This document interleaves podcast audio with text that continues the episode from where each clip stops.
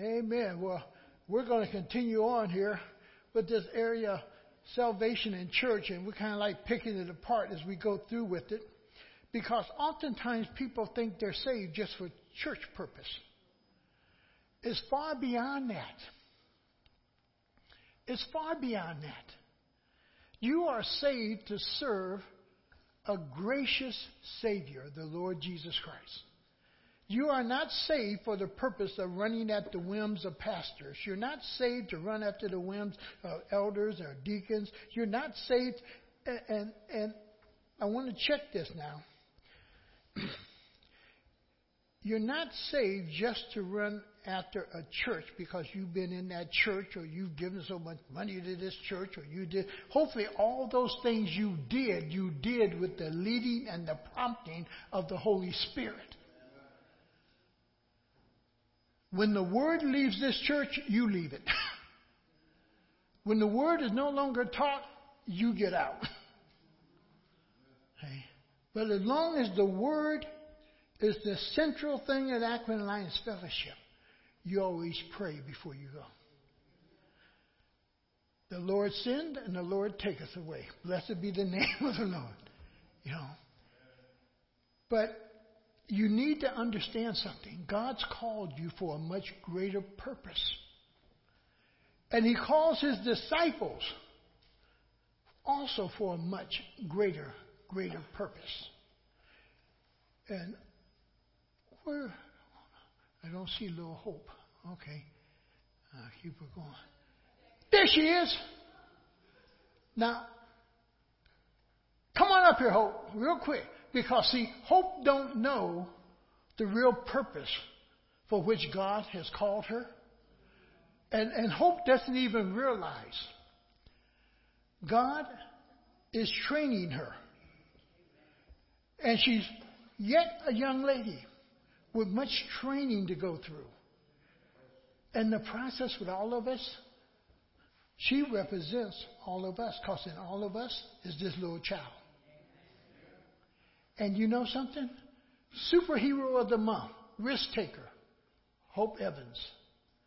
Because it says, a brief description of why they were selected. Hope is a great risk taker and a hard worker.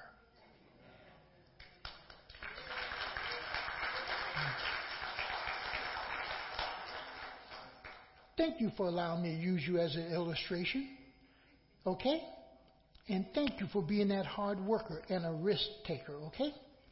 Because, see, that's what the apostles were.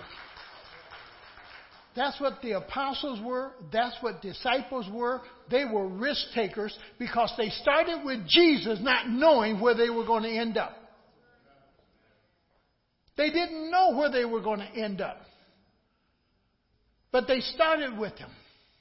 Now, you need to understand this. The disciples learned by simply hearing and seeing. They learned by hearing and seeing. People still yet learn by hearing and seeing. Guess what? They didn't have a textbook to carry around with them of the New Testament. They didn't have a computer that they could pick up real quick and hit it through things and go to a New Testament. They were in the process of learning. And we're going to talk about their process of learning how to live differently than what they had been accustomed of living. Because they had to learn how to live totally different than the way in which they were raised. Now, thing about the disciples and the apostles, there's not a whole lot written about them per se. When you look in the a lot because understand this the disciples and the apostles are not the main theme of the Bible in the New Testament is Jesus Christ. But we do have enough to glean from. And we want to glean from it. And we need to understand, boy, five, six of them or seven of them really is not much mentioned other than names. There's only like three or four that basically will stand out and so forth that are mentioned and anything really much shared about them. But the majority of them we have their names, but we don't have a lot about them per se. History tells us somehow where they went to and something that they did and some things that they wrote and so forth. Therefore, we got the book of Thomas and so forth. The whole process, we have different books that are not in the Bible per se, but the thing, we can read them for historical purpose and so forth, and we can learn from them. But these men here, what I really want to point out, they were not educated men that Jesus chose. That doesn't mean that they were stupid. Doesn't mean that uh, they had no knowledge at all. But just think about it. They were not the Pharisees, the Sadducees. They did not sit on the Sanhedrin Council. They were ordinary working men every day going to their job. That them had to give up. Now, they were going to learn from Jesus by hearing and basically by seeing. Remember what I shared with you about ministry last week? That ministry is not impact driven. That I want to impact my community, I want to impact a life in a person. That's not the real purpose. Yes, we want to make an impact. We want to be able to be influencers in people's lives. But our main thing that drives us in ministry is obedience to Christ. Obedience to Christ. That I am surrendered to Him and the leading of His Holy Spirit. That I'm being guided by Him. I'm being directed by Him. And there's this word that often we miss now in Christianity the unction of the Holy Spirit that's prompting me to do. That there's something so much laid on my heart, I cannot run away from it. But the Lord is directing. And it's that area of being obedient to Him. God has established a rule of engagement, and oftentimes we forget that. To, to accomplish everything He wants to do. God is the one who says, I'm going to use man. I'm going to use humanity to bring about my will on earth. Now, wouldn't it be nice when God wanted to do something, He just sent His angels? How quick do you think our angels could build a new building?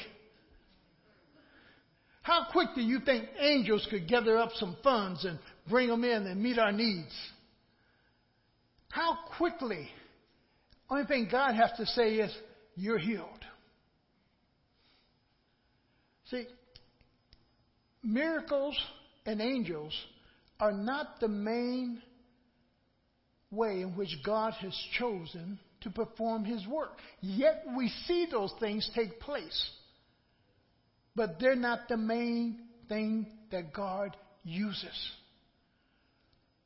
The main thing that God uses is you and me. And that's how God set the rules of how He's going to play this game. That He's going to use you and me to accomplish His will. And that's why it's so important that you and I come to a place of brokenness and we're willing to say, Lord, not my will, but your will, what? Be done. Hey, and the rule requires that all things the Lord plans to do, that it be done through human beings and by human means. God chose not to use his angels to do it. Wouldn't it have been nice in Nehemiah's day when Nehemiah was going back to rebuild the wall and the temple that God just said, Don't worry about Nehemiah, I'm going to send the angels to take care of that. It's just been done. But yet, when Peter's in chains in jail, Paul also, angels show up and do what? Open the doors, take the chains off, lead them out. The, the, the process is that God picks his moments to work a miracle, use his angels, but God is using you 24 7 if you allow him. Because that's the way he has chosen to bring about his will here on earth and to see it perform. The impact God has planned for you does not occur when you are pursuing impact. When you just want to make an impact on somebody's life, you just want to make an impact on the community. If you're pursuing that, and a lot of people do that, and we see a lot of people do it in secular work, they make great impacts on the community, and God has nothing to do with it.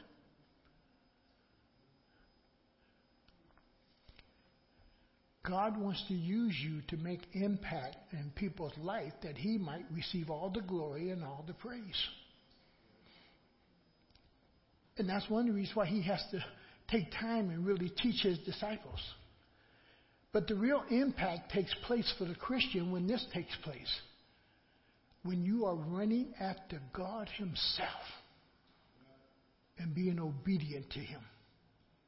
That's when you'll have the impact when you are running after God Himself, determined to do God's will in your life. That's when the impact takes place. And that's when you'll be able to see some great things take place. Go with me to John chapter 6. St. John chapter 6. And you need to understand, uh, we follow after the Lord for many different reasons. But we need to clarify why are we following the Lord? Why am I running after Him? Uh, what is it that I really want of the Lord? So in verse 26 through 29, Jesus says, Jesus answered, I tell you the truth. You are looking for me not because you saw miraculous signs, but because you ate the loaves and had your fill. You sat down at a buffet and boy, you ate. And you were satisfied. You wasn't really worried about me per se. What you really looked at is this was that buffet I laid out before you. And you're not really concerned about me, but you are now concerned about, boy, eating again, your next meal. And he says, That's why you're running after me. That's why you're following after me. That's why you're seeking after me. A.B. Simpson had it right. Once I sought the blessing, now I seek the blesser.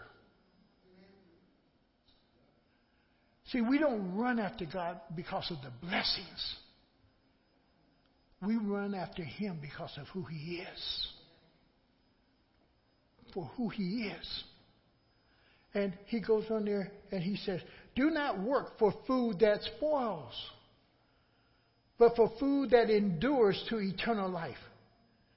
So you want to make sure why are you running after Jesus? What's your main purpose in doing that? Are you really running after him? Or you're running after what he can do for you? Are you running after, boy, the things that, boy, Lord, go take care of that for me. Because you can maybe ask him some things and you get them. You're like the child at Christmas time. What's more important is what? The gifts. See, our grandchildren have already called us and let us know Christmas isn't too far off. And they were reminding us, you know,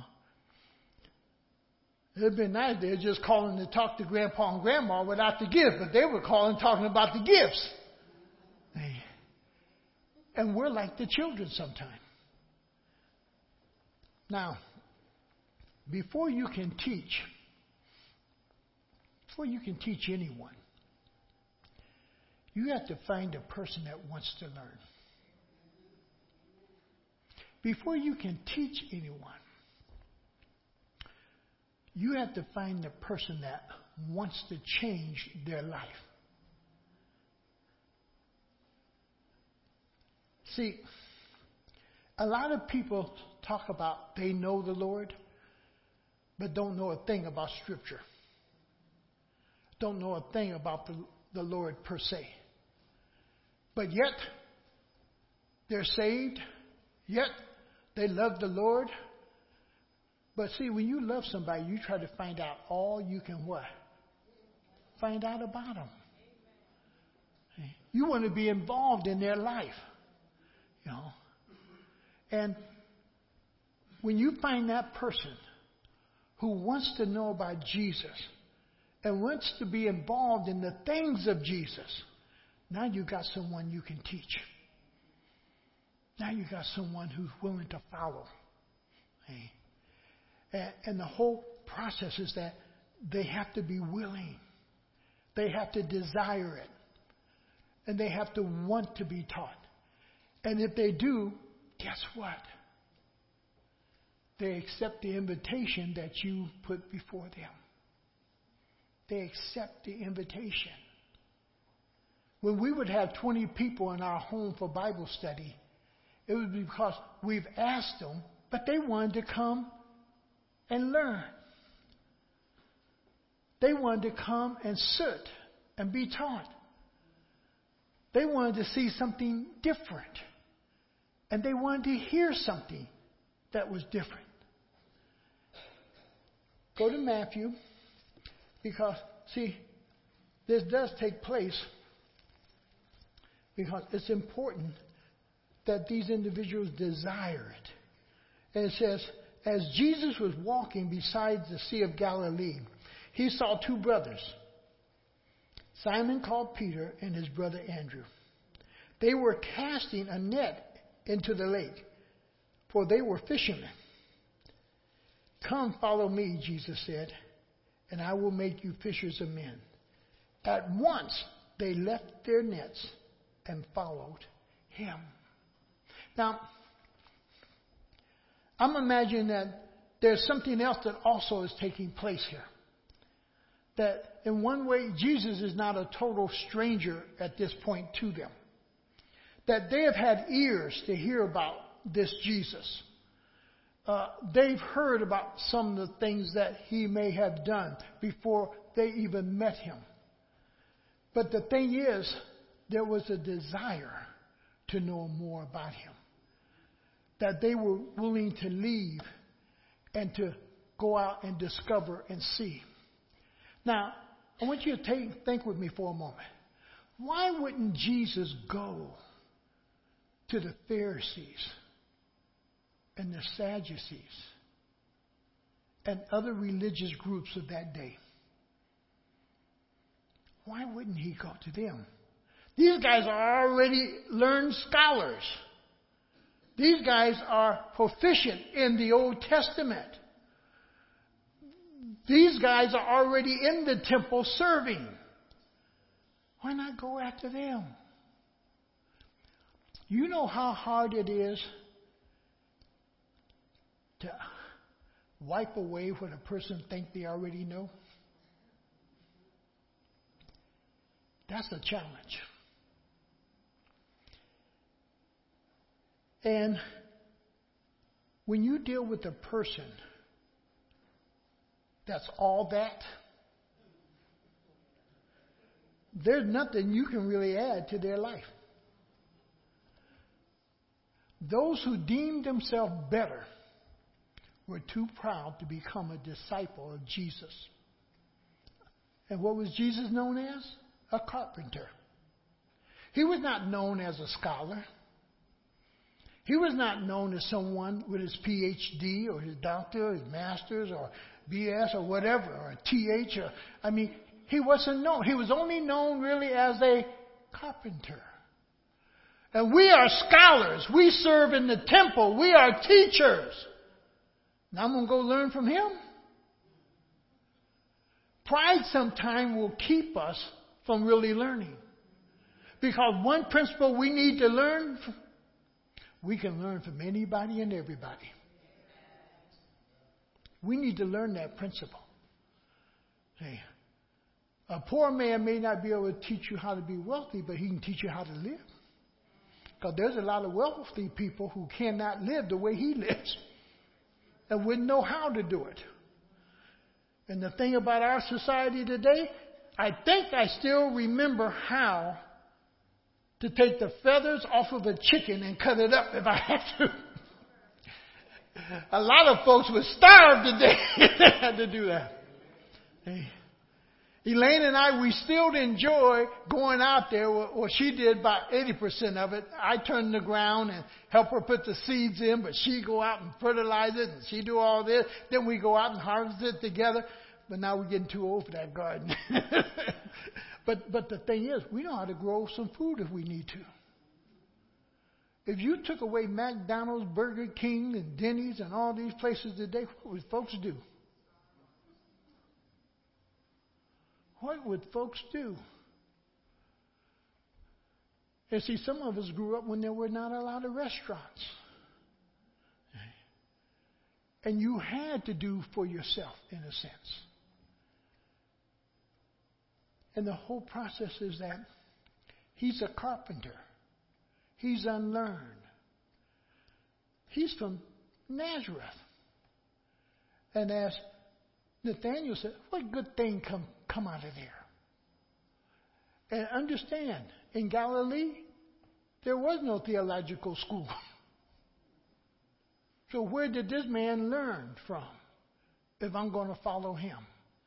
See, there's a lot of things Jesus would have had to unpack in the lives of some of those folks. Not that boy, if they would have been willing, that he would have rejected them. It was their pride that kept them from him. And guess what today?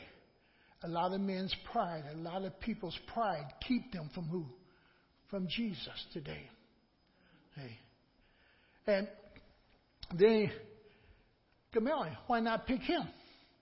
He's alive during the time of Jesus. That's the man who trained and taught Paul a lot of things. Why not really call upon him? This was a learned man. This was a philosopher. But Jesus chooses others. Then Nicodemus. Why not call on Nicodemus? Nicodemus. Why? That's the one who comes to you at night. See, see, Jesus don't want you coming to him undercover. Now, come, yes. But why not in the open? Because you're worried about what your other Pharisee friends might be saying. And then when he had a chance to really speak up for Jesus, he said very little. Very little. Then how about Joseph? Why not him? Wealthy individual. The scripture tells us he was a secret believer. And today, we still have a lot of folks who are a secret believer because in their social realm, it would not be welcome to be really known as a Christian who is fanatic and really in love with Jesus. It's okay to be properly known as I'm religious or I'm a Christian, but I don't carry it too far. So when I come into these meetings or board meetings or when I come into my sororities or whatever, they don't have to worry about me talking about who. Yeah, because I'm more of a secret Christian than I am an open Christian. Hey. And so Jesus didn't pick either one of them. The two believers, but were not asked to be among the twelve. And you have to explore the question why? Boy, wouldn't we want some wealthy folks? I wouldn't mind having one or two millionaires sitting here in the church, you know. But that's not what God has given. See? And the other thing is this here. Sometimes folks with money, they think they buy their way through the church. Just because you give does not give you a privilege to dictate. you know. And but the whole thing is they both I have no problem that they believed and they knew the Lord Jesus Christ. The thing I begin to question is, Lord, why did you overlook these two? Why didn't you call one of them to be your apostle? Why didn't you call one of them to really walk closely with you? Now, understand something. Eleven out of the 12 men were from Galilee. Where was Jesus from? Galilee. The only one that was not from Galilee was Judas. He's from Judea. But the other 11 are from Galilee. And Galilee is not known for any educational center. It was known to be really a fishing port. It was known because many of the roads down through its valleys is what led to Jerusalem. Galilee was known as a place of mixed population. Now just think about that because we're going to talk about it some. Here are some Jews that live among a mixed heathenistic population of all different cultural backgrounds in Galilee. And Jesus is going to have a hard task. And one of the tasks that he was going to have that was going to be difficult for him to teach them to love one another. To really teach them to love one another and to care for one another. Because even the Jews in Galilee didn't get along that well. And with all these other cultures also now. How do you love other people that are different than you are? And that was going to be a task for him to bring about.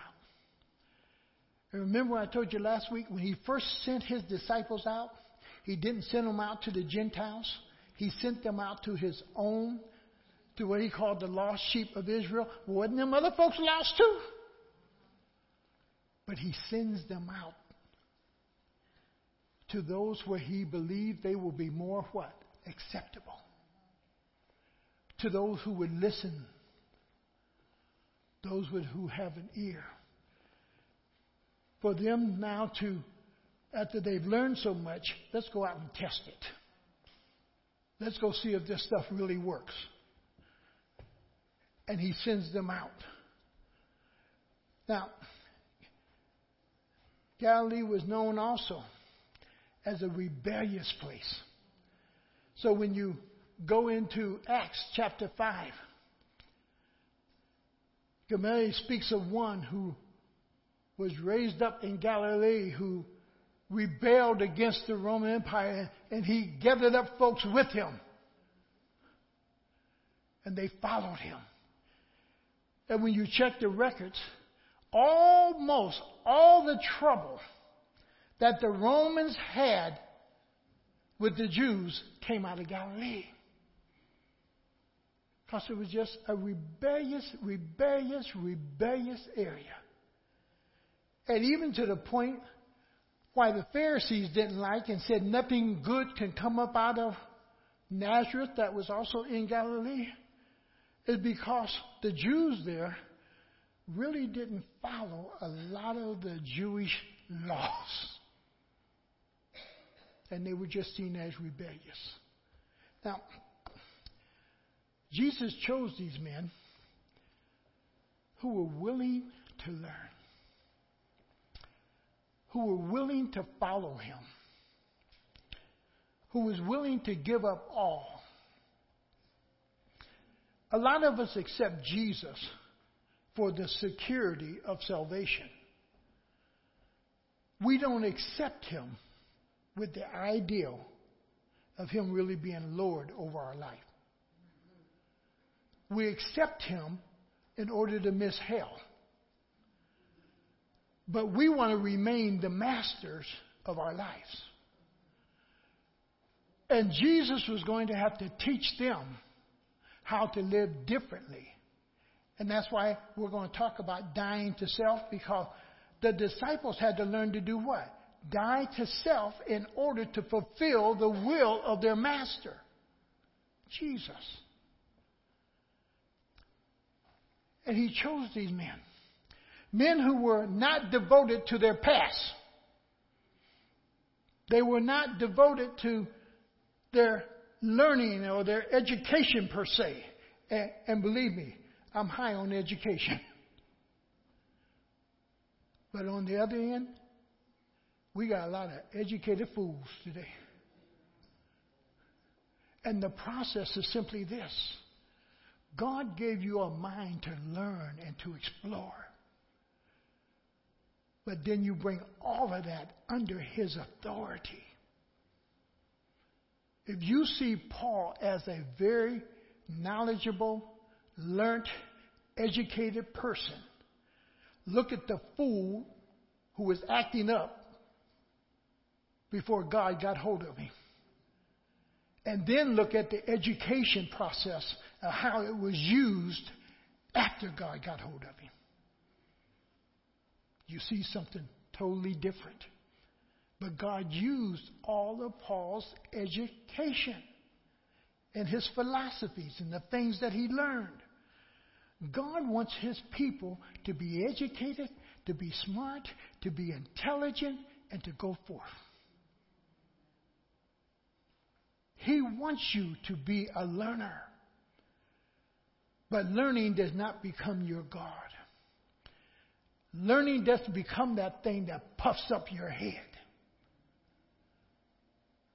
But you're learning that He might use it for His glory.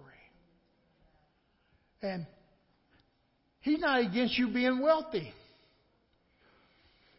The issue is do you understand as being wealthy, he's the steward of your funds, and he has a right to make a withdrawal anytime he desires. Lord, that's too much this week. Uh, may we all just do 20, Lord, not 70. Lord, uh, you gave me the job of managing this. Isn't that something when you go to your broker or you go to your financial person and they're going to tell you how much of your money you can take out? How much of your money you can use. You know, he kind of like forgets whose money it is. You know. And the whole process is that sometimes we forget the money and the possessions that we have, they're not ours. They're His. And that's why Paul calls us stewards of it. And I guarantee you this you're not taking a dime of it with you when you leave.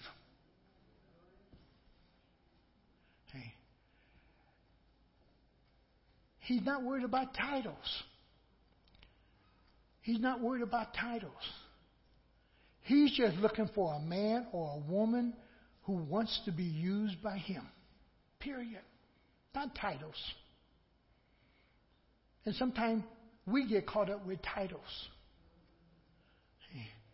And we need to respect people with their titles and so forth because they've earned that. But understand this about the title your title will not get you into heaven. Now, the disciples learned by hearing and seeing. Go to 1 John with me. I want you to hear what John says here very clearly. Because John makes this statement. And it's something that we need to really hear ourselves in that chapter 1, verse 1. That which was from the beginning, which we have heard and which we have seen. Which we have heard and which we have seen. Two experiences. One of the reasons I asked you this morning, give me what God has done in your life. Why? You need to see that as God, what? Working where? In your life. You need to see God making a way for you. You need to see God opening up the doors. You need to see God calming the storms in your life. You need to see God working in your life. You need to see that. And then we need to be the hearers of the word. And when people hear your testimony and people hear the Word of God, faith cometh by what? By hearing. So we want to hear. But we just don't want to be people who hear. We want to see a living God in action. That's what's important. That we see the living God working in our lives, working through our prayers, working, doing. We want to see Him. Go to 1 Corinthians 15. Look what Paul says. And the whole process is that we want to see Him. We want to hear Him. We, we want to recognize Him. So 3 through 8, Paul is saying this here. For what I received, I pass on to you. As of first importance, that Christ died for our sins according to the Scriptures, that He was buried, that He was raised on the third day according to the Scriptures, and that He appeared to Peter, and then to the twelve. After that, He appeared to more than 500 or more brethren at the same time. Now, guess what? Paul wasn't around.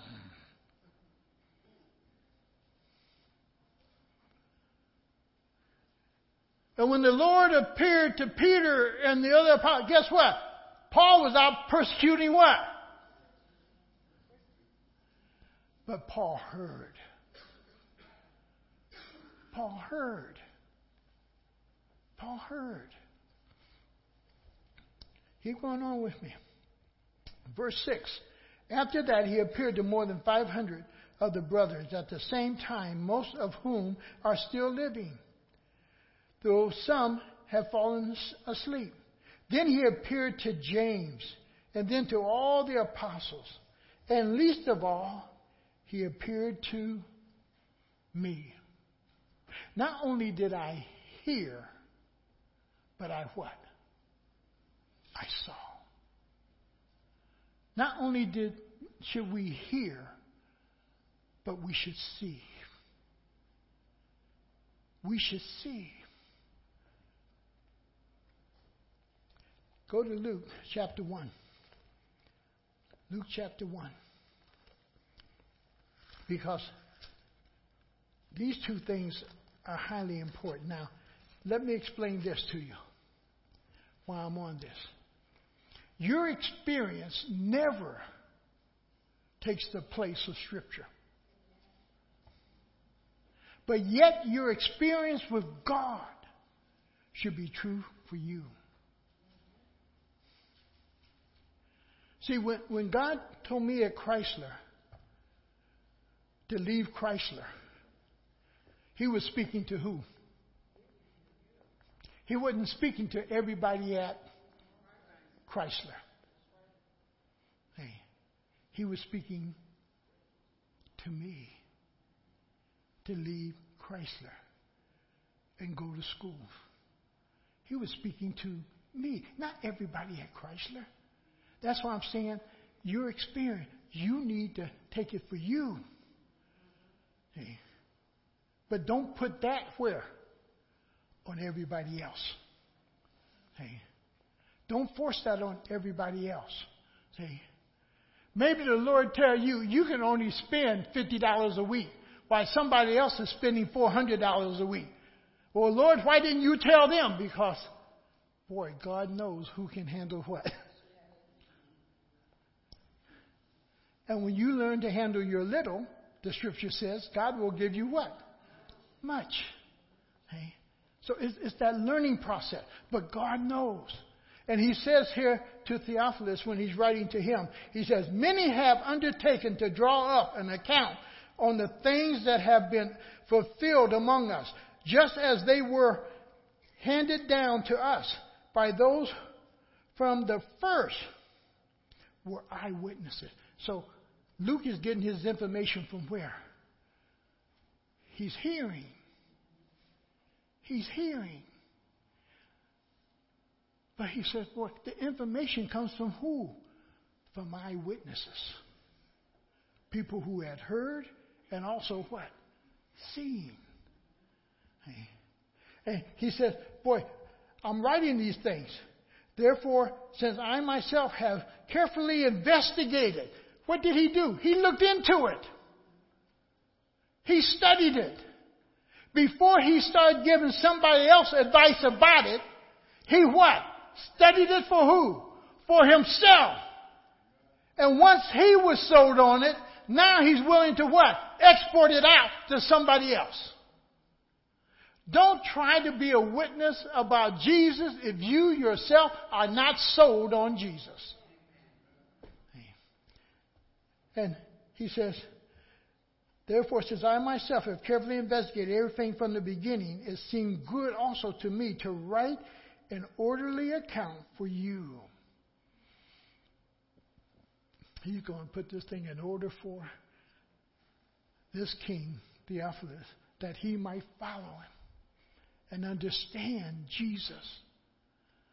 And then in reading and experiencing Luke, he's going to see a God at work. Go to Luke 10. Luke 10. And listen to what he says here. Because we get caught in this sometime. Starting in verse 23, he says, Where am I? Then he turned to his disciples and privately, Blessed are the eyes that see what you see. When you see things of God and you see God working, you're blessed to see that. Because a lot of people call that luck. A lot of people just say, well, I was doing the right thing anyhow, and it just happened. No. You need to understand when God is really blessing you, when God's giving you something, when God's moving in your life when God's helping you because He says He's an ever present helper. You need to understand that you don't take the attributes of God or what God is doing and deem it over to somebody else, but you can really say, Thank you, Lord. That's why the, the scripture says, give thanks in all things. Why? God is always working. Even in the terrible tragedies, God is there. In your crisis, God is there. Sometimes ask yourself something. Who's holding you together? Who's keeping you with a sound mind? Who's ordering your steps? Who's giving you wisdom to speak? Who's giving you discernment? Who's guiding you through this crisis? Who's guiding through you through this worst moment of life? Who's guiding you? And we say, Thank you, Lord. Thank you, Lord. Thank you, Lord. And he, he says, Blessed are the eyes that see what you see. For I tell you that many prophets and kings wanted to see what you see, but did not see it, and to hear. Now, he could have left the hearing out, but the Holy Spirit's trying to tell us something. You see and you hear what you hear, but did not hear it. You're able to see and you're able to hear. See, people sitting in church today don't think it's a blessing to be in church. People don't think it's a blessing to be in Bible study. People don't think it's a blessing to be around God's people. People don't think it's a blessing to be able to study God, see God, see God work. And God is saying here, it's a blessing if you really see it and then you hear it. Or you hear it and you see it. It's a blessing. And he, he goes on, he says, Now, what we want to do is go back a little bit to the beginning of the seeing and the hearing process. Because, see, the disciples at this time, boy, they're called. But understand something. They have a narrow mind. They have a bunch of superstition. And because of the life that they've been living as Jewish individuals, they're very prejudiced and they have a lot of misconcepts. And we need to understand that. That's people. When you deal with people, you're going to discover their prejudices. You're going to discover their superstition. You're going to discover all their misconcepts. You're going to discover what they really believe. And that's where you begin to deal with them gently to teach the Word of God to share the Word of God. You can't rush into it. And it starts with, in a sense, John and Andrew. at the baptism of Jesus. What would you have done if you were there and you heard John the Baptist, who you were one of the disciples, says to an individual, Look, behold, the Lamb of God that takes away the sin of the world. Huh? We thought you were the man, John. We thought you were the one. You out here baptizing for repentance. We thought you were the great one. We, we thought you were really dealing with sin. And yet, John says, Behold the Lamb of God who takes away the sin of the world. If you were there and you were hearing that, and John was pointing to somebody else, what, what decision might you make? Bye, John. And you have to understand by John's statements, the statements that John makes, and we're going to go through some of them. John makes those statements that his disciples might follow Jesus. Now, let me share something with you. The sheep don't belong to a pastor, and the pastor and the sheep don't own the pastor. We are both under the chief shepherd's guidance. If God really impressed on my heart to leave here next week, I would tell you it's time for me to go. And if God really impressed upon your heart to go, then it's time for you to go because God has a work for you somewhere else. And we got people working everywhere. Roger and Barb used to keep counting. They said, Pastor, you know, if everybody would stay in this church, we would be over 500 people. But we got a young man who used to attend here that's the assistant pastor down at the house of the Lord. We got people over at the chapel that are doing certain things. We got people out of Hope, out there at the chapel at Hope, out there in Stow area, uh, Cuyahoga Falls up in that area that are doing things. We got people down in Texas. We got people over in Georgia, Delaware area. We got people all over that somehow was influenced by this church. Debbie and I was praying about her son. She was mentioning about her son this morning. Ronald's down where at right now? Florida? And looking maybe to go to Georgia or somewhere. But the young man grew up in this church, basically. We don't know what God is going to lead you or develop. We had a young man that grew up in this church, and he came up to me. He said, Pastor Brown, you don't remember me, do you? No, I don't, because last time I seen you, you were in your teenage years. He says, I'm Fran Doherty's son. Uh, he told me his mom died, and I said, I know. I was at the nursing home. Uh, the, the whole process, we don't know what God's going to do with you. No more than the apostles or the disciples knew what God was going to do in their life. But the thing they allowed him to do was to work in their life. And the thing that God is asking of you and I today let me work in your life. He won't kick the door down. He won't force you to do a thing.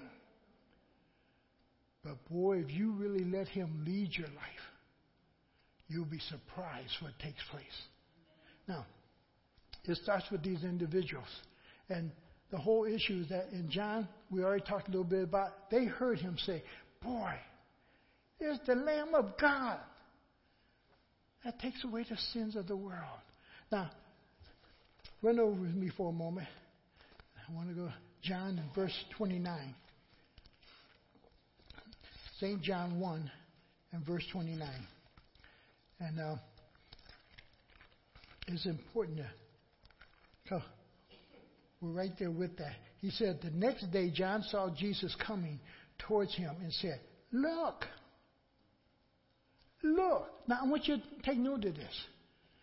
He's drawing the attention of his disciples to this one that is greater than he is.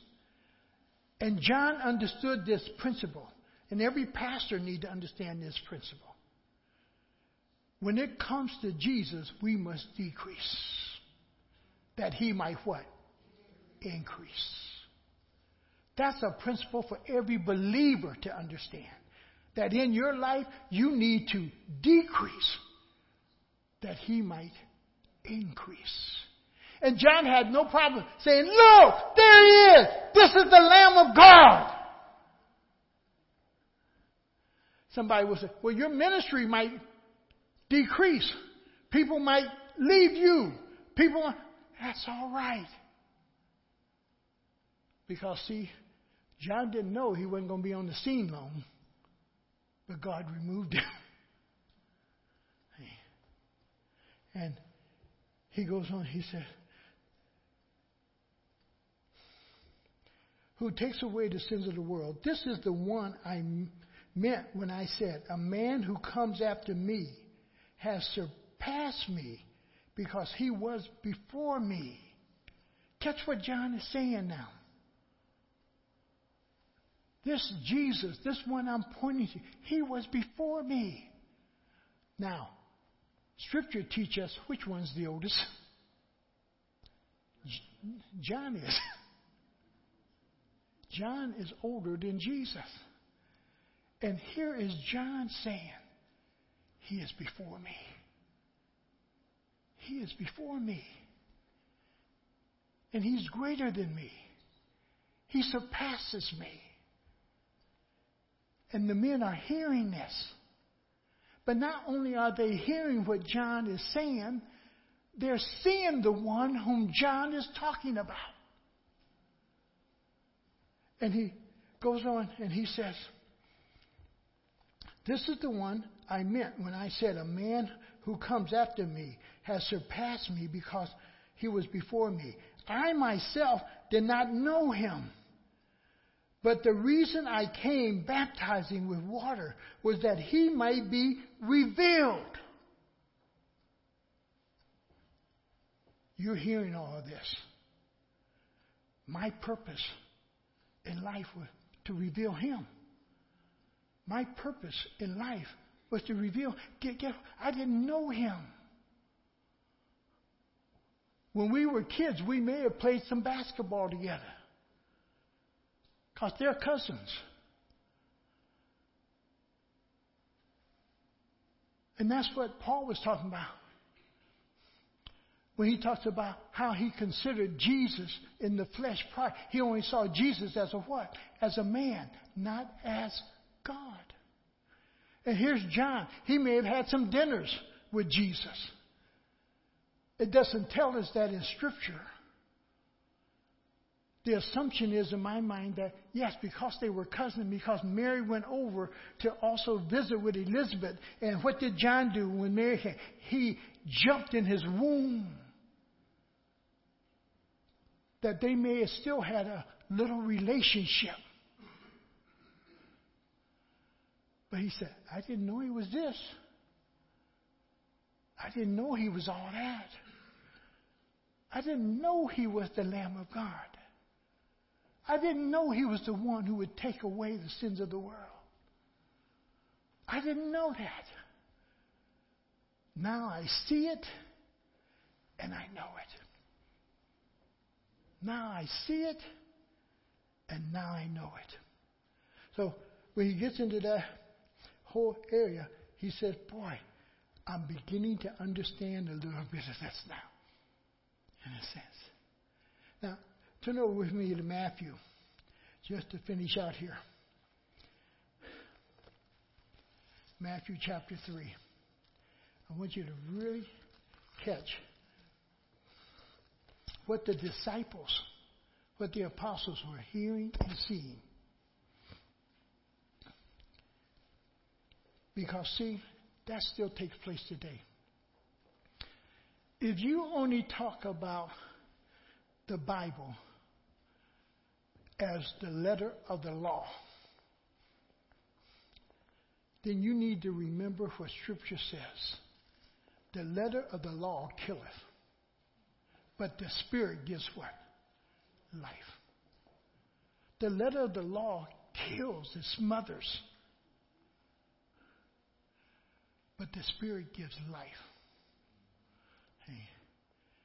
And, and you need to understand, we all stand condemned. And we all need to recognize that, that we stand condemned. But God knew our position way before He ever sent Jesus to redeem us. So He knows what He's dealing with sinful man. He knows. So when you get in 311, he comes back and he says, I baptize you with water for repentance. But after me will come one who is more powerful than I. Now, just take that for a moment. You hear that from your leader. There's somebody coming who's what? More powerful than I. John, I thought you were the man. John, I thought you had it all. I thought you were what God sent us. And John says, There's one who's more powerful than I. And he points him out. They hear it, they see it. And he goes on and he says, But after me, I, whose sandals I am not fit to carry. Again, where does John put himself? In light of Jesus. Yes, he's the servant. I'm not even fit to carry his sandals. And that's where we all got to come to. That we are the servants of Jesus. And then he goes on, he says, He will baptize you with the Holy Spirit and with fire. Now, there's an argument here that John brings up because, see, what Scripture tells us, John was filled with the Holy Spirit from when? From birth. But yet we know the Holy Spirit in its totality had not yet really come. But John was able to experience the Spirit of God. So when he speaks about Jesus will baptize you with the Holy Spirit, John himself has some experience with the Holy Spirit.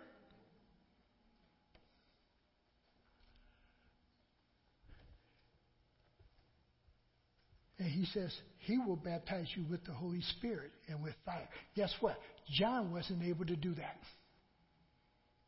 You begin to catch some of the picture that John's painting of Jesus that the men are hearing and able to see. They're able to hear, but they're also able to see. And John says, There he is. This is the one. This is the one. Very quickly, 13 and 14. Then Jesus came from Galilee to the Jordan to be baptized by John. But John tried to deter him, saying, I need to be baptized by you. Now, John had baptized hundreds of people, thousands of people, and John never said that to anybody else. And John says, No, I don't need to baptize you. You need to what? Baptize me. You don't think that caught some attention? You don't think those that heard that are saying, Well, John, who are you and who. And they're seeing this one who John is elevating. And then he says, Jesus replied, 15, let it be so. Now that is proper. Let it be so. People, you want to hear and you want to see. Open your eyes. And if you're not seeing it, have somebody pray for you like Elijah prayed for his servant. Lord, open his eyes that he might see. You want to see God in action in your life. You want to see God in action around you. You want to see God working. You do not serve a dead God, but a living God. And we have to grab hold of that. That He's alive. And He's doing. Amen. Father, we want to thank you and praise you. That, Lord, we do have that ability to hear and to see. And Lord, I pray that you would give us a greater ability to hear more and to see more, that our faith may grow. That, Lord, that we can discern when you're at work and we can see you working. And yes, Lord, there are times, Lord, we want you to hurry up. We want you to rush this thing through. We want you to do it quickly. But Lord, may we also remember the work you start, you will also finish it. It may not move at our desired pace. But Lord, if you started it, you're going to finish it. And may we desire to be part of it. Wherever that part that we are going to play, may we be willing to be part of it. And may you truly minister to us. And Lord, faith does come by hearing. Help us to grow in our faith through the testimonies that we hear. Help us to grow in our faith as we sit under your word. Help us, Lord, not to just be hearers of your word, but, Lord, that we would participate in your word and we would be doers of your word. Help us, Lord.